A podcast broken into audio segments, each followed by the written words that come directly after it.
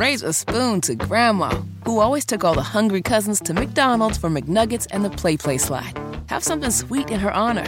Come to McDonald's and treat yourself to the Grandma McFlurry today. Ba da ba ba ba. At participating McDonald's for a limited time. Life is so much more than a diagnosis. It's about sharing time with those you love, hanging with friends who lift you up, and experiencing all those moments that bring you joy.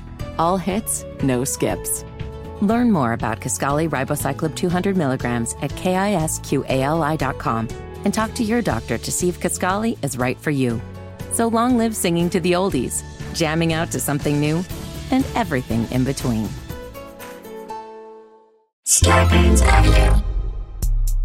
Y'all been asking me, begging me, pressing me.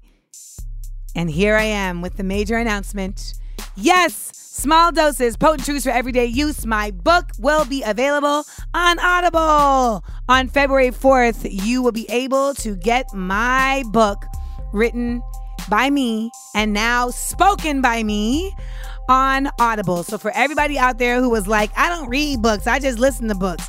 I hope that you got the actual book because the visual experience of the book is its own thing, in addition to now getting the audio experience, which will also be its own thing.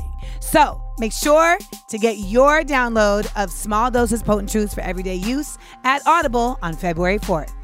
And New York City, remember, I will be headlining at Caroline's Comedy Club January 30th, 31st, and February 1st. So make sure you get your tickets at smartfunnyandblack.com because I'm going to be bringing the funny to the East Coast and warming y'all up.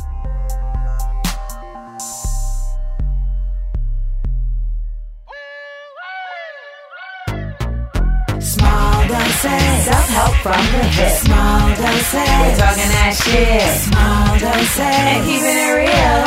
Small doses. With me Amanda Seales. It's so funky. we are back in celebration of our 100th episode. We are now on our 101th episode.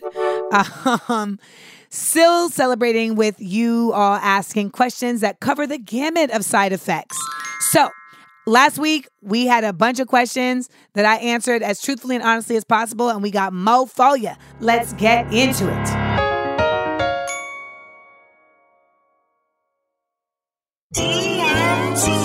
We're serving it. Next question. What celebs have you had experiences with that aren't necessarily as cool or nice as they portray to be? Or what somewhat popular people tried to talk to you and you curved them? Shaq sent me a DM once and he referred to me as baby. And I said, My name is Amanda. And that man exited and erased them DMs so quick. Um, so one time I went to this restaurant in Harlem and they had like an upstairs kind of like club vibe. And I was introduced to Denzel Washington. Now, in the past, when I've met Denzel, he was always like really cool and regular. But this time, I was like, and I was like dressed like I'm out. You know what I'm saying? So I looked like Silverkill or whatever. And he was sitting there, and the owner of the spot introduced me to him. And I was like, you know, I don't want to be corny, but would you be willing to take a picture with me? And he said, Don't, be, corny. No, pictures. Yo. Thug life, thug life. Yeah. So I walked away like head hanging low. I didn't get my picture with Denzel. So I don't have a picture with Denzel. That night, he just wasn't into it. And like, listen, I get it at this point. Back then, I was tight, but now I get it. I think he could have said it in a different way. I'm not gonna, I think he could have come in it a different way. But um, I do understand what it's like to be like, yo, I'm out here chilling. Like, you know, like I'm not in picture mode. Because when people ask me for pictures when I'm not at an event, I definitely say, like, no, you know, I'm just off the clock. And what's dope is that people actually like respect that. And I haven't had anyone be funny style about that. So thank you to all of you who are like understanding when I say that, because I really appreciate it. And I really appreciate that you respect my boundaries as just a person in the world. But yeah, Denzel curved my picture, yo, for the hardcore. Next question. Hey, Amanda, I was wondering your thoughts about Tom Hanks' son speaking patois.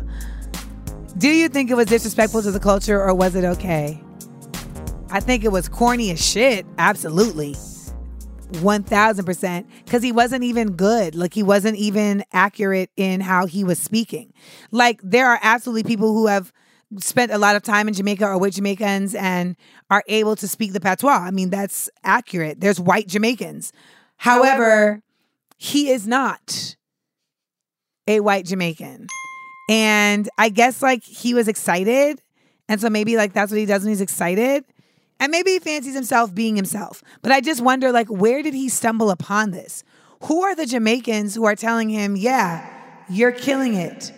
Keep it Irie. Like, are there actual Jamaicans that are co-signing this blood clad farce? Like, what is happening?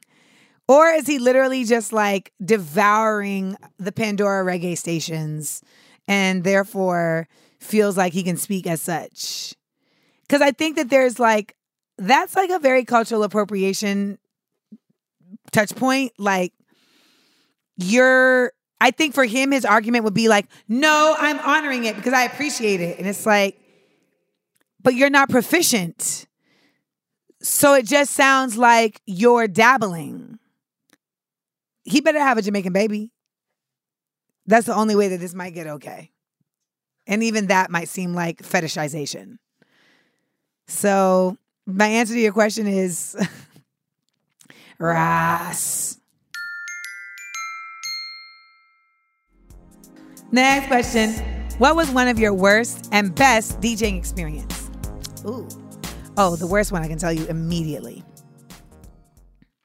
I DJ'd on New Year's Eve 2014 in New York at this party. They hired me to DJ and it was like at a um kind of like a Cipriani's like kind of place like it's an event space, right? So I agreed to do this. When I went and did the walkthrough, they showed me the space and showed me where I would be DJing. And I was like, okay, cool. When I got there the night of the event, they had now added a tent on the outside of the event space. Who was now DJing in the tent, y'all? This is New York on New Year's Eve. It is freezing. People had bought tables at the event and were not told that their tables were in the tent. So you had like not just me in a tent, but angry people and disappointed people in the tent. Inside the event space was a stage with a DJ on the stage and people performing and people having the time of their lives. I was in a tent. I was so mad and I was so cold. And like it was just abysmal. And I just remember being like, and this is the last time I'm doing anything for New Year's. And I haven't spent, I've only spent one New Year's since then in America. I went to Grenada every New Year's since then. And I only spent New Year's in, in America last year, not this recent one, but the one year before, because there was like a like yacht thing going on in Grenada, and it was just going to make it like as touristy as anywhere else. And then like my homegirl, like her family was coming, like no, I like I couldn't get it together with anyone else to go somewhere else, and so I went to Orlando, and I was going to stay in Orlando, and then my homeboy was supposed to be watching my cats. And then I found out that, like, instead of him spending time with them, like we had discussed, he was just coming for 10 minutes and leaving. So Lando, who's a very social cat, had no socialization for seven days. I was so mad that I had a full on like anxiety attack. And my mom was like, well, we got to go back. So I ended up spending New Year's in LA last year and I went to bed at nine o'clock. And that's how that happened. What was the question again? Oh, my best DJing experience I can give you three. One, any house parties that I've done in my house. Like anytime I get to DJ for like people I know, it's the best. It's super fun, super great, super awesome. Two, I used to DJ at this small little restaurant called Apartment 78 in in uh, I almost said in the Dominican Republic in Washington Heights. Same, Same difference. Um, and it would be like every Wednesday, and we would have that bitch so fucking lit and turned up, and it was this little ass spot, like it's literally the size of my like my house, and we just used. And it was dope because my DJ booth was in the mix of the people. So like they it was just like they were right there and I could feel their energy and that's what made it so fun. And we just had like a fucking blast. And that was like during the era of like when Meek Mill had just came out and during Niggas in Paris. So like there were these huge records that when I dropped them, people would lose their fucking minds. And it was really just a great time. And it allowed me to really build up my DJ skills back up because I hadn't been DJing for years and I got to DJ every week. So it got me back on my shit. The other one was we when I DJ'd in Rio de Janeiro, Brazil, because I had never DJ'd to such a massive audience. And we were in this like abandoned parking lot, like with levels. So like each level of the parking lot had like different shit going on. They had like art and you know Brazil is so massive that like everything is just bigger there. So I performed with a band and then DJ'd this party and they were just happy for literally like any song I would play. They were like, ah! And I don't even like playing music past 2005 at this point. So, you know, that was really like super duper exciting and fun and dope. I don't get to DJ anymore.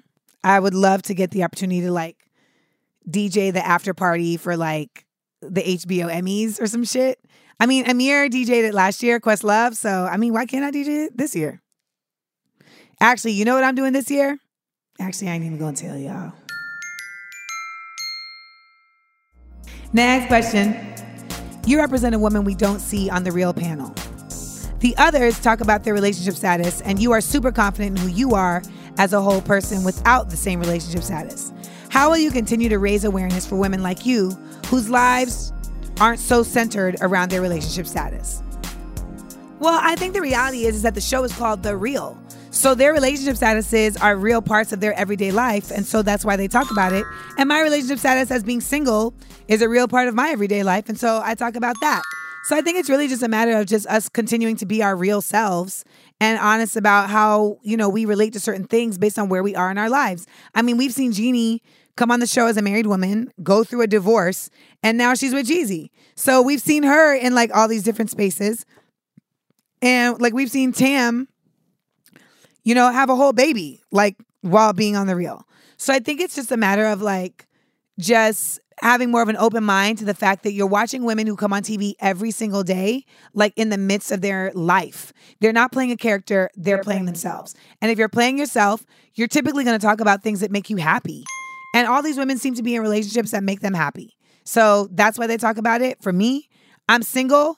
I wouldn't necessarily say I'm happy about it, but I'm comfortable with it and I will talk about that because that's real to me. And I think that for what it's worth, like everybody should feel comfortable being single if it means not settling for less. Next question. Did Desus from Desus and Mero ever apologize to you?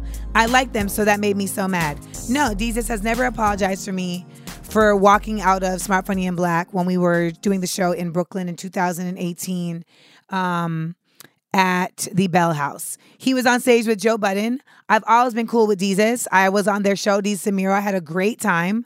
Um, and for the record, I really like didn't start talking about this publicly like right away because I was wanting to give him a chance to rep- to apologize. But he has never made it his business to apologize. Apparently, I guess he must not think that there was anything wrong with leaving in the middle of a show after getting pissy drunk on stage and getting mad that the audience didn't think he was funny.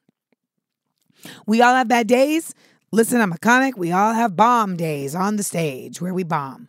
But to stand on that for this long and not feel the need to say like, "Hey, that really wasn't like me at my best." Um, and I just want to say, you know, I'm sorry and I hope, you know, we can do that again or whatever. To me, that's just weird because he's absolutely apologized to Envy. about like making jokes about his marriage. So, you know, my work is just as important to me as Envy's marriage is to him. And honestly, like I think it's really tacky. And uh, shout out to Mero, who actually did apologize to me on air when I did Desus and Mero. He apologized to me because I uncovered like tweets that he had sent me that were like really nasty troll ass tweets in the past. So listen, like we know better, we do better. But Desus know better. And for what it's worth, like he should do better. I never shaded that man. Next question. Do you think it'd be awkward for you to interact with Kim Kardashian or anyone else on the real that you have needed to chastise publicly on your personal platforms? No. If Desus came on the real, I do not think it would be awkward. The reason why it's not awkward for me to talk to any of these people is because I ain't said nothing on them platforms that I wouldn't say to their face. And I didn't say anything that I don't stand on. And I also am someone who is very willing to say if I'm wrong. So, like, if Chrisette Michele ever came on the real, I would say to her face, I should not have called you out publicly. I know your phone number and I should have hit you privately first. But the truth of the matter is, like, sometimes like shit like that don't happen. Actually, I should text her ass today. That's what I'm going to do. Um, but for what it's worth, like, if if if Kim Kardashian or anybody came on the real, I'm not a disrespectful person. So that's really what it boils down to. Like, I'm not rude, but I ain't no sucker neither. So if I did say some shit about you, not in front of your face, I'm not gonna play like I didn't say the shit when I'm in your face either. We both know what it is. If you want to address it, we'll address it. And if we do address it, we'll address it as adults with actual maturity and professionalism. And if you get out of pocket, well, you know, I'm trans thug. So you saw the special. I have no problem with having giving somebody a Columbia curse out. So I've never had that experience with somebody getting out of pocket. But the truth of the matter is, I'm not worried about stuff like that because when it comes down to it, if you're a real one, you're a real one. And I'm on the real. Next question Are you mixed? For the bazillionth time. Okay, first of all, let me just say what I think about mixed. That question is a very loose question at this point because people have different versions of what that means. For what it's worth, majority of us are quote unquote mixed with various ethnicities, cultures, etc. So, especially if you're a black person in America, there's a very high probability that you've got some level of white in you. Cause these masses was fucking. They were raping and they were pillaging without will. So it is very absolutely possible that you have some massa in you because they were trash ass, disgusting people. That being said, when people ask me if I'm mixed, I consider that to mean do I have parents that are from different racial or ethnic groups? No. My mama black, my daddy black. My daddy black from America, my mama black from the Caribbean. My mother's mother is black. My mother's father is black. My mother's great grandfather on her mother's side is white. My mother's great grandmother is black. My mother's paternal great grandmother is black. My mother's paternal great grandfather is black. My father's side. My father is black. His mother is black. His father is black. His maternal great grandmother, and I'm just learning this information, his maternal great grandmother is black, and his maternal great grandfather is Cherokee. This is what I've been told, if I remember correctly. His paternal great grandfather is black. His paternal great grandmother is white. So I have a white great grandmother and I have a white great grandfather. Does that make me mixed? I don't believe so. To some, it does. To me, it's about who is your immediate, you know, X and Y chromosome coming from. And really and truly, all of it is bullshit anyway. But that's a whole other episode. Next question. If you could write a letter to your eight year old self, what would it say? Don't sweat these niggas and don't read these comments. Shine on these hoes. Signed, Amanda. Next question. Rebecca's gonna love this. We need to get you a mic, Rebecca, for the 2020. Why? Because you say things like, oh God, and I want them to hear it. You could be like the Robin to my Howard Stern. She's not liking the idea, but I'm gonna press for it. When you use your vibrator and you climax, how do you avoid a runny mess? Do you do it on your bed, couch, floor, or wherever? Personally, I do it on the floor with towels, but I tend to skeet on the walls sometimes. Well, we have entered the realm of TMI. The fact of the matter is, I can control I skeet. So, for the most part, I am not like a runny comer. Rebecca is dying. I'm more of a creamer, like Lando Lakes. Now, in the event of a skeet skeet, um, I typically just, you know, it, it begins, it ends up being just a boosie situation. Wipe me down. but it doesn't happen that often because I know how not to skeet skeet. Like if I have to pee, I'm not gonna masturbate because I know that if I have to pee, I'm gonna skeet skeet. For some reason, I think it's the full bladder like presses on it, and so therefore skeetage can happen. And skeet skeet by any anyone who's concerned, who's like confused what we're talking about, is squirting. So, you know, this person sounds like they've got like a jet propulsion, like behind their squirtery, which is very impressive. I do. I am more of a. It's more of like a a releasing of a dam versus the opening of a fire hose. Let me just say this: I'm not even sure why that person cares. Uh, but I said I would answer questions, and so I'm sticking to the rules.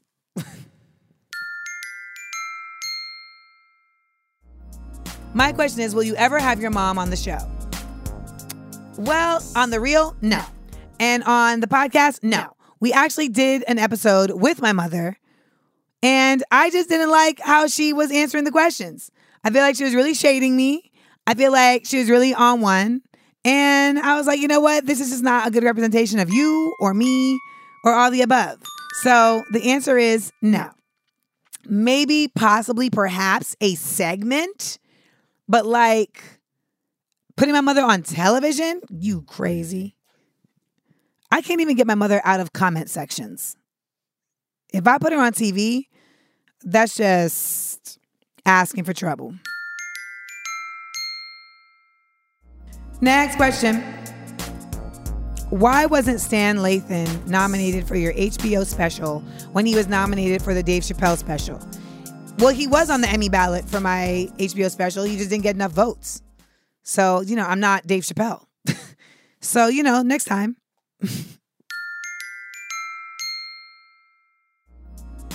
of the candidates we currently have available for POTUS, who is your favorite candidate and why?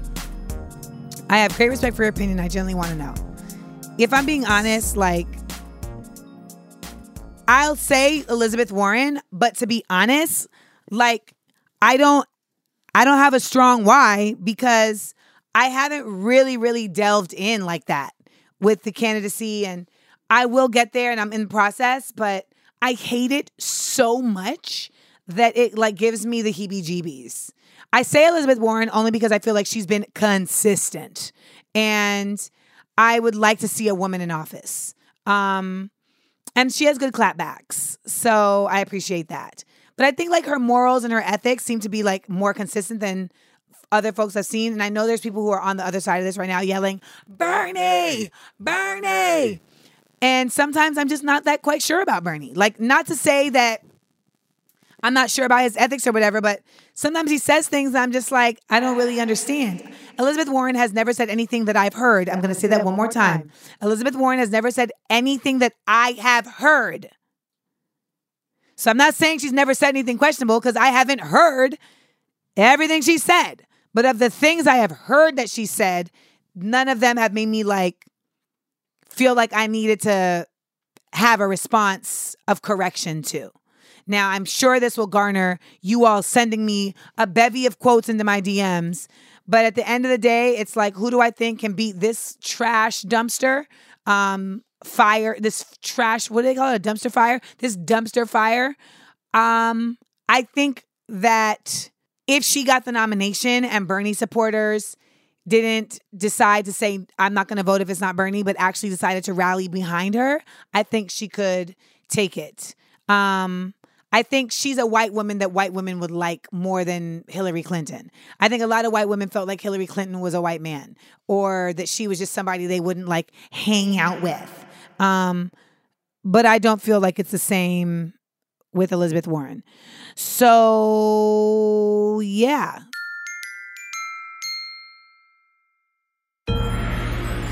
The last dose. So, there it is. The questions. Y'all had so many good questions. I was actually surprised y'all didn't even go even juicier. But it's really just been such an honor to like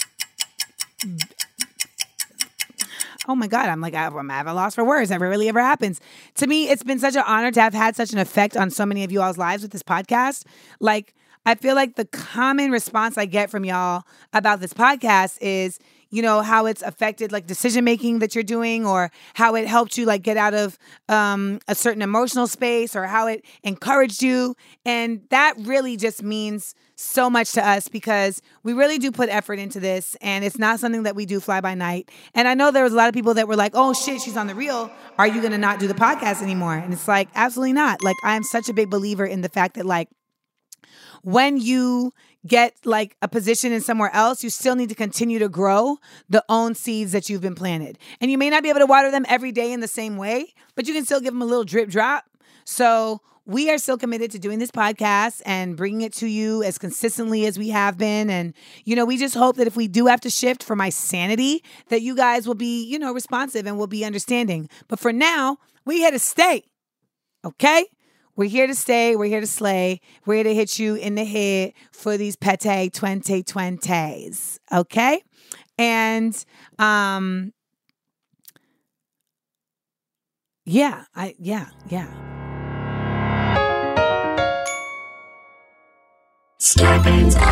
A podcast, a podcast network. Raise a spoon to Grandma, who always took all the hungry cousins to McDonald's for McNuggets and the Play Play slide. Have something sweet in her honor.